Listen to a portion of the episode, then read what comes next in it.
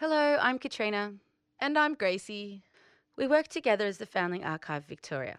We create exhibitions, events, publications, and podcasts that look at Australian life, past and present, from the perspective of everyday Australians. The idea is to merge the sociological, the political, and historical with the personal. We ask people to talk about what frustrates them, their hopes for themselves and the nation, what they wish they could change, and what they wish we had retained, and to think critically about what is often dismissed as normal or ordinary. We're an independent, not for profit social history organisation based in Melbourne, Australia.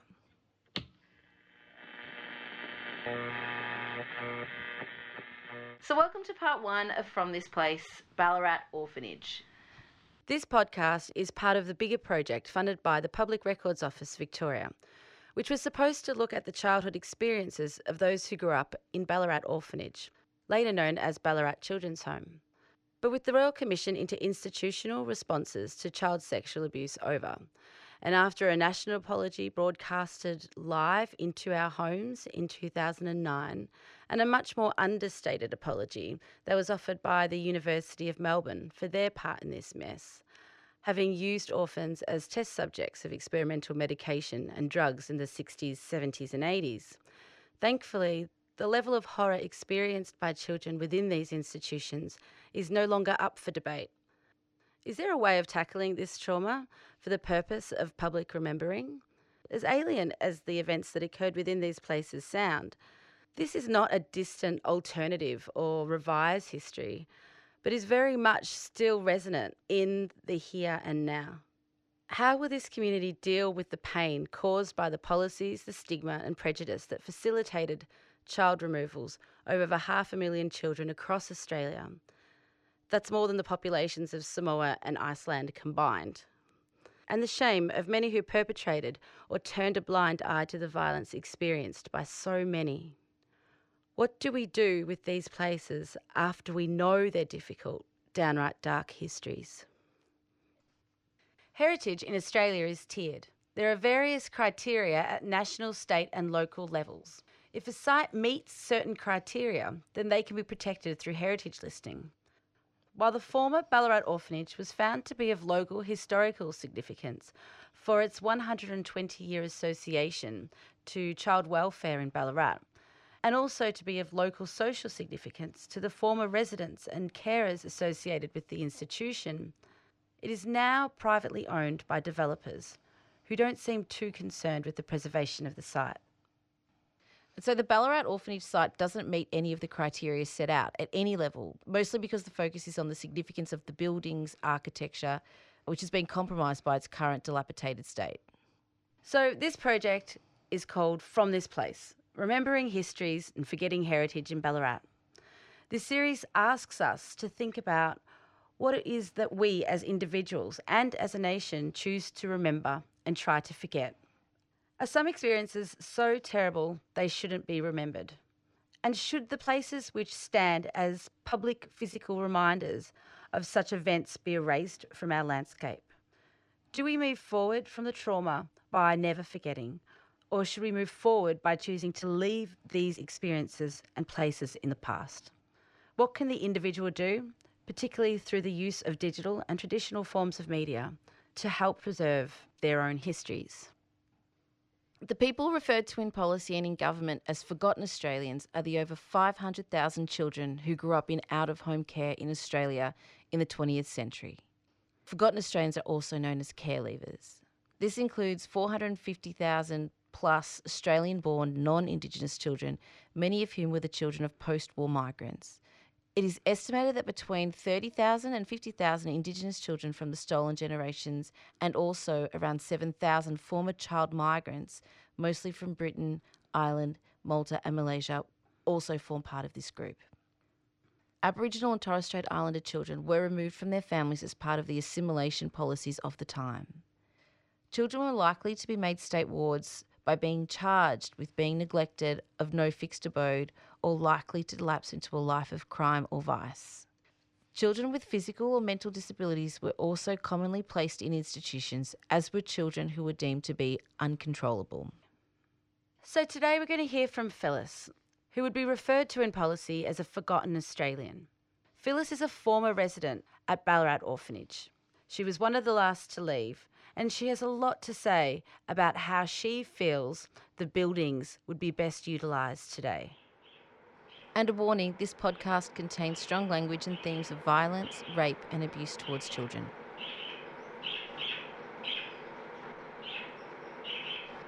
You know, yeah, I'll, I'll show you my sticks. I've got a, a titter who I've got to make them for me and paint like what I want on them. Yeah, so she's done that. And that's me taken away from my mum and going around until I found my mum in an unmarked grave. That's her with the ancestors. And that represents stolen children. That, and this is my big, it's a Geordie stick, it's a spirit stick. This is the one you took on site? Yeah, this is the one for, yeah. And this is what I'll hold ceremony with. Hey Phyllis, can I take a photo of this? The site Auntie Phyllis Reid refers to is the former Ballarat orphanage site where she and her sisters resided from the age of around one. The walking sticks, painted by a friend, depict pivotal events in Phyllis's history and offer emotional and physical support as she grapples with the lingering consequences of the abuses she endured while in state care. Phyllis agreed to talk with us about her role in fighting for the building. She wanted to tell us why she felt so strongly that the buildings of the former Ballarat orphanage site, a place where she says children were abused, tortured, raped, and enslaved, should be saved from development and made into a museum or memorial. We travelled to South Australia, where she now lives with her daughters and her housebirds, to listen to her perspective. Did you know that every single one of us were arrested and charged. I was a one year old baby. You were arrested. And I was arrested and charged. With what? Whatever was happening to me at the time. So whether it was poverty, neglect, or whether I'd been raped or, or whatever. And we all still had those charges against us.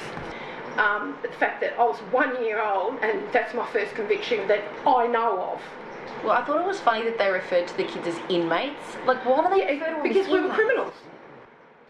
Phyllis and her sisters were the last to leave the children's home in 1984. She was 15. Because, like, when I was still in, in the orphanage, my twin sister and my younger sister and I were the last three to leave, we were in 200B, one of the staff's cottages.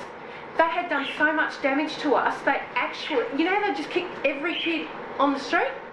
They had done so much damage they held this meeting, government meeting and everything, and they actually classed us so damaged we weren't actually even fit to go into a, a, one of those new family group homes or the girls' hostel that they had for the girls in Lydiard Street. So how old were you at this? Uh, at this um, 14. And so, and your younger sister, she would have been two years younger. She was sort of dragged along with us, but what they had done to myself and my twin was. And please remember, you don't have to say. No, it's okay. They. And this is what really pisses. I'm sorry, this is what pisses me off because it's forever. Because they did everything that they could come up with everything that they could put their heads together to do to two little girls. So they come up with everything they could for electroshock therapy, the bashings, the torture, all the, this weird shit, like holding one there while bashing the other, and, and just all kinds of crazy ass shit, you know, drugs and um, just so much shit, I can't even name it all, to break the twinship bond, to see if they could actually do it. And the bloody well did. You know, you take so much so that your sister doesn't get done. Phyllis Reid's campaigning to save what remains of the former Ballarat orphanage site spans more than nine years. She was compelled to act after Ballarat Council put the site up for sale in December 2010 and later sold it to developers. The sale and development of the former Ballarat orphanage site was thought necessary if this satellite town 90 kilometres outside of Melbourne, is to continue to expand and grow in economic wealth, employment, and population. This contentious move has polarised those within the Ballarat community. Can we just think about like what made you wake up one day and go, fuck this, I'm like I'm gonna like I am gonna start talking and I am gonna start fighting for this place. What made where did where did the Where did it? where what did- happened? Yeah, w- w- and When and they did you do it? us enough to go, no one's looking. Right, we're selling it and we're making money off the fuckers. So when that for sale sign went up, Yep. They had. That's absolute disrespect. Absolute disrespect for every single kid. The ones that lived, the ones that died. Is it even the idea that a place that I, I kind of want to say um, like sacred or special, but in a really kind of It's it is sacred because that that's why I called my claim a blood claim. It doesn't just mean how much blood was spilled. It means every single part of that ground, the buildings. That's why I had to name it specifically. Mm. The land, the buildings, the trees, the fence, the grass, the everything, every aspect of that place has been touched by the children, by the evil, by the staff, by the perpetrators, by every life and death, by every event, by every moment, by every every every single thing of thousands. Not four, ten, fifteen, fifty. So many. You mentioned that on the phone that you were like, I'm done with interviews. I, I and yeah, and I actually got told off by my kids. Oh, Mom, and I'm just like, well, you know, um, history is history, and you can't get true history unless you go to the person who lived it. You know what I mean? When we came out of what we lived, we protected our children to such an extent they do not accept what we survived, and they won't let us be us. So many of us are living that. So we can't be us. And that's why I've put myself out there so much. And that's why I wanted to save the Ballarat orphanage intact, not a piece here and a blip there, and like you know how they let it just disintegrate after what we won. no, that's That's called demolition by neglect, yeah. right? Um, and what that is is total erasure. Ballarat City Council issued planning and building permits for a shopping centre and childcare centre to the developer under the condition that several buildings be retained. The site, however, has been largely left unused and unprotected. Those buildings, though protected by council, have been left to disintegrate, and the site, now neglected, is susceptible to vandalism, misuse, and arson. I had to concede to what we finally ended up with because um,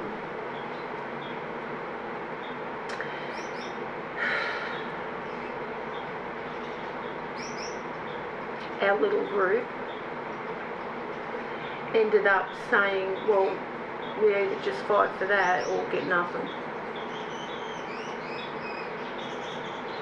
And at the end of the day, I kept trying to tell them, you don't realise that you're not going to end up with that. That's not how they work. Can't you see it? You either have to fight for the whole lot as a team and never, ever, ever let one fall by the wayside.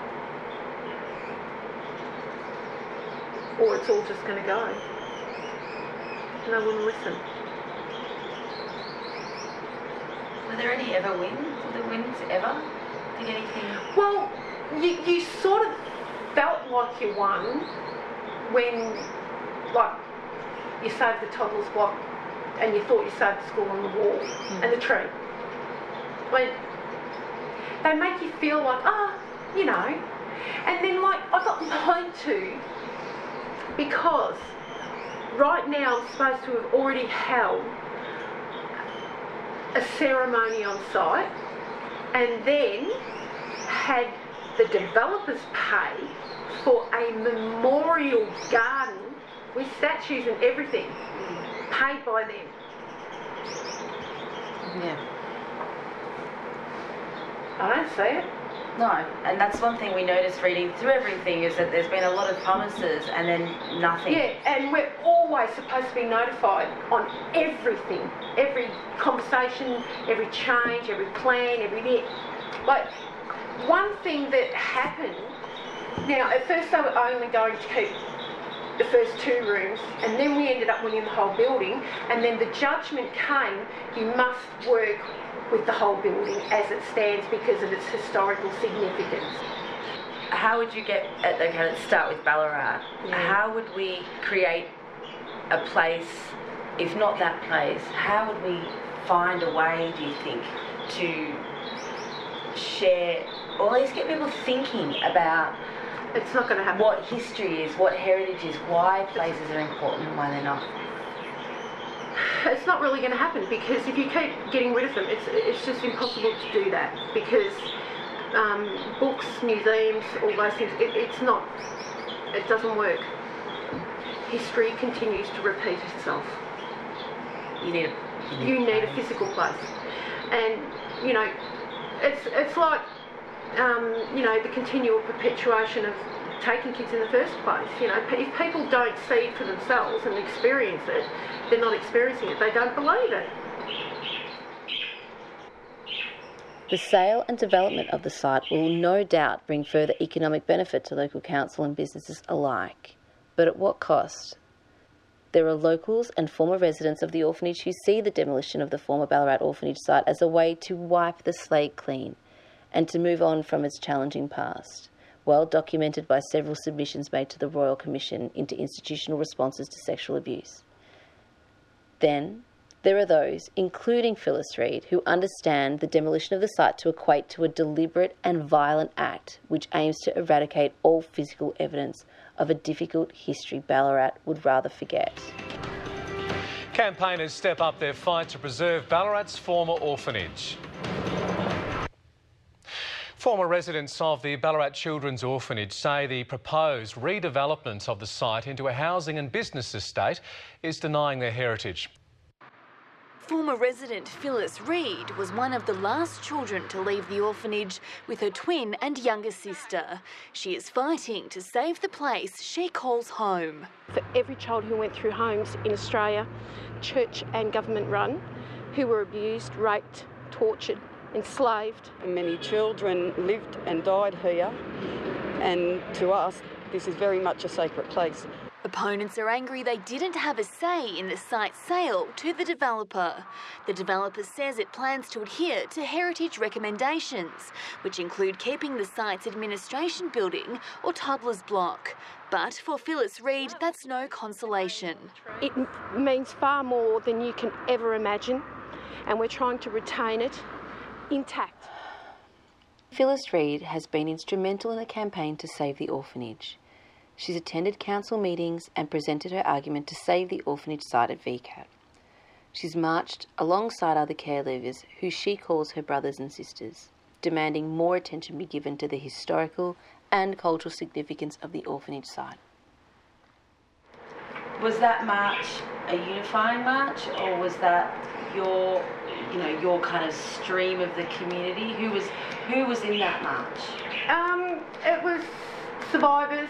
Um, from across all? no, no, no, no, for the BCH. Um, so for the Ballarat Orphanage Children's Home. Yeah, but across all cohorts, Um, all group, all groups. Mixed, mostly. Uh, not too many stolen generation. Stolen generation from the Ballarat Orphanage Centre High. Um, so I'm I'm what you call two feet. I'm in both camps. so I'm stolen generation, forgotten Australian, and um, so yeah, it was mostly stolen generation, uh, like forgotten Australian child migrants. and supporters, and there was a staff member. Um, she's lovely. So she always supported everyone through all of that. Yeah. Because what they've done is they have done degrees of separation on purpose. Like, I'll give you an example. We all went through it together, and yet they separated us into child migrants, stolen generation, forgotten Australians, and Malay. No, we're not. We're all the same. Now, the government did that on purpose. What do you do? You know, th- but that's how, like, the government and how all these places win because of all these degrees of separation and, you know, keep them divided, keep them divided. So, would you mind telling us how you think separating people with the same mm. experience into ethnicities or histories Yeah. or places of origin, how that how that works for them? It means that they're in control. We're not. Um, history, the truth, absolute in its whole totality, will never ever be fully realised. You got a lot of um, hanger-oners. I'll call them. Okay, don't know what else to call them. You know, there's a bandwagon ride. Might get you a bit, bit of like something. You know. So is that like activists for activism's sake, like people who just want to Yeah, join in? a bit of the glory, you know. That. What's in it for those people? Like, those people Um, they can then have a photo and say they were with survivor. And since 2013, Phyllis has maintained a Facebook page. The Facebook page is an online archive with both personal documents, such as her letter of apology from the Anglican Church, as well as publicly accessible resources like council documents and newspaper articles. The page started as a way to promote her campaign to transform the old, run down, and burnt out remnants of the buildings into a memorial both the Facebook page and the physical site act as places to go to remember what it is we as a nation should not forget. The following is a poem Phyllis wrote and then published on that Facebook page. Can you see me? Can you hear me? Do you know me? I was broken as a child. I do not know who I am meant to be. She's gone. Broken. Lost forever. Invisible. Silent. Buried. Who am I? I do not know. Do you know me? Can you tell me? Who am I? Who was I meant to be?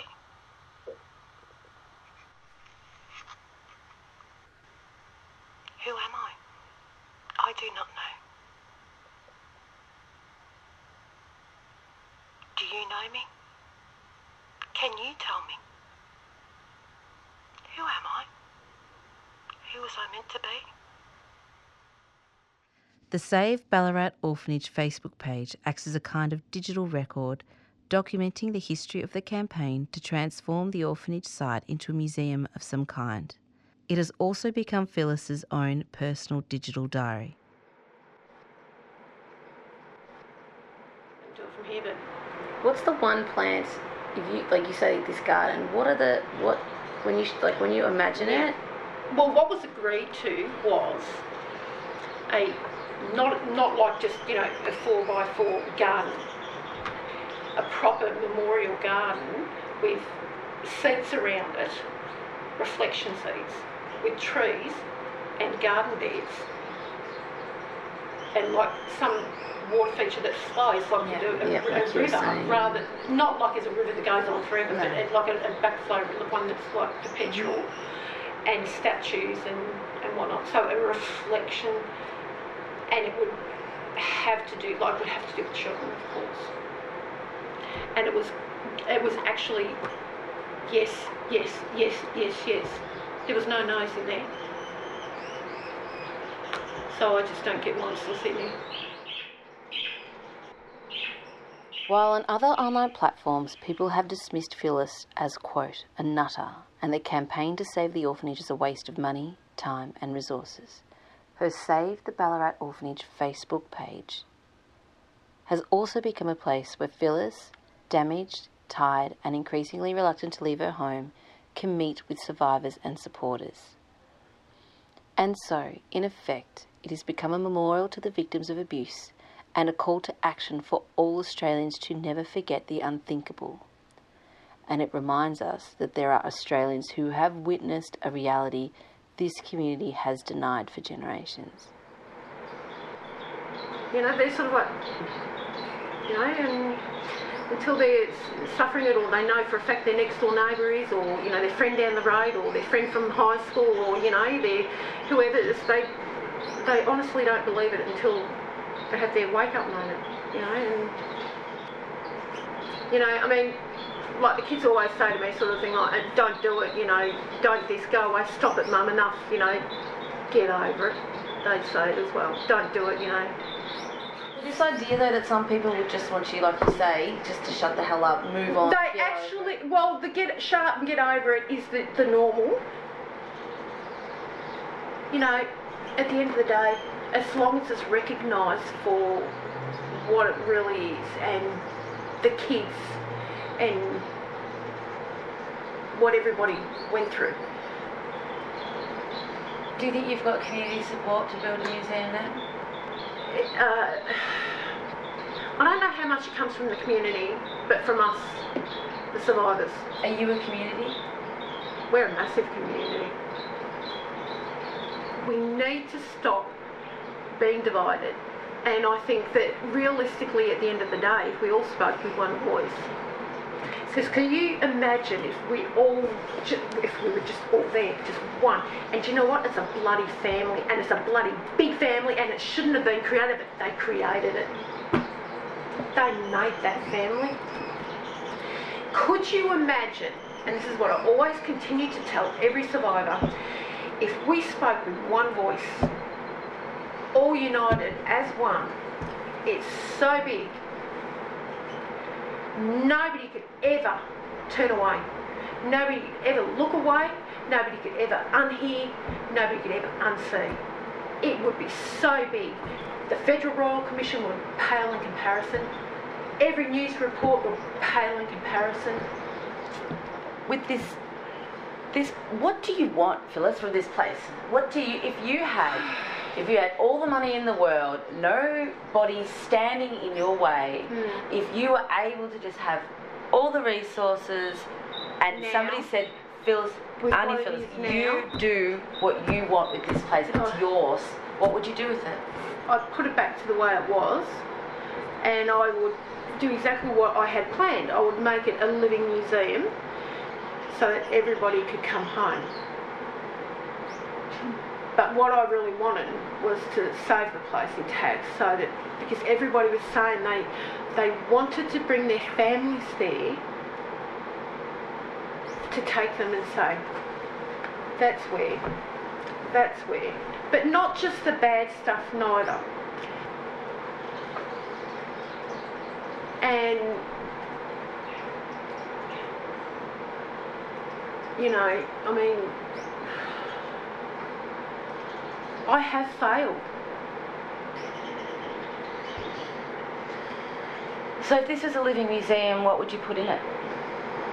The truth.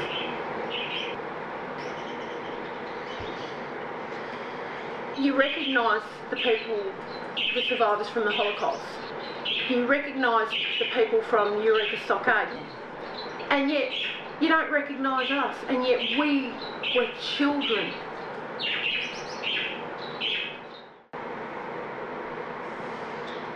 So can you tell us a bit more, please, about about the like the process of the of the blood claim and what that means? You've told us why. Yeah. Can you tell us a bit more about what it what why you decided to do it and what and what it feels for you to be able to do that or not be able to do it? Um, well, I looked into what would say that, and basically, um, you know, these so-called pretend heritage overlays and everything, they're, they're nothing. So um, I looked into um, a couple of different versions of blood claim. Like I had to, t- I had to have a term, and so it had to be labelled. And blood claim has many things that can fit into it. One being, you know, children dying, children, child abuse, um, sexual abuse, torture, slavery. Um, you know, it's historical content on that. So it erases the fact that um, they kept saying they weren't um, historical buildings. It's the essence and the, the, the years upon years upon years and all of that. Then also the um, Aboriginality, which is something they consistently went on. Now that particular site, that particular hill, and that particular waterway, which is now bricked up and everything, is a sacred Aboriginal site. Check it out. So that came into it as well. So all of it was 100% right and legal, and that's why it was actioned. Um, so legally, by law, um, it was actioned, and it should have been safe. I won. And then I lost somehow. Too much dirty dealing somewhere. Is that the lesson in all this? What's what? What is what is the lesson in all of this? Like this bullshit. Stop fracturing families. All that money that it's that that it is. Concentrate on keeping families together. It's the most important thing. What is the most important thing in, in life, in existing? What, what is it? Love. Without it, all those years that we were growing up, we were dead. We were nothing. As they said, the animals, the furniture, the blanket, the sheets, the shoe, they had more value than we, we do. I, I still don't. I, I, still don't consider myself to be a person. I wouldn't know what it felt like to be a human being. I don't know what that feels like. I have no idea what it feels like. But I damn well made sure my kids do. And I'm trying with my grandkids, even though four of them are stolen.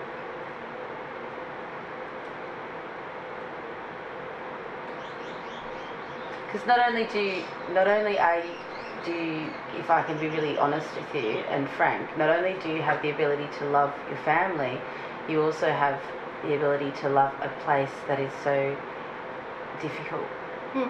So, because I see, and that's what I'm seeing, Mm. is um, unconditional love Yep. for the for the building, for the for the, your sacred space. Mm. Is that is that Yes. true? Yes. That's home. That's the only home I've ever had.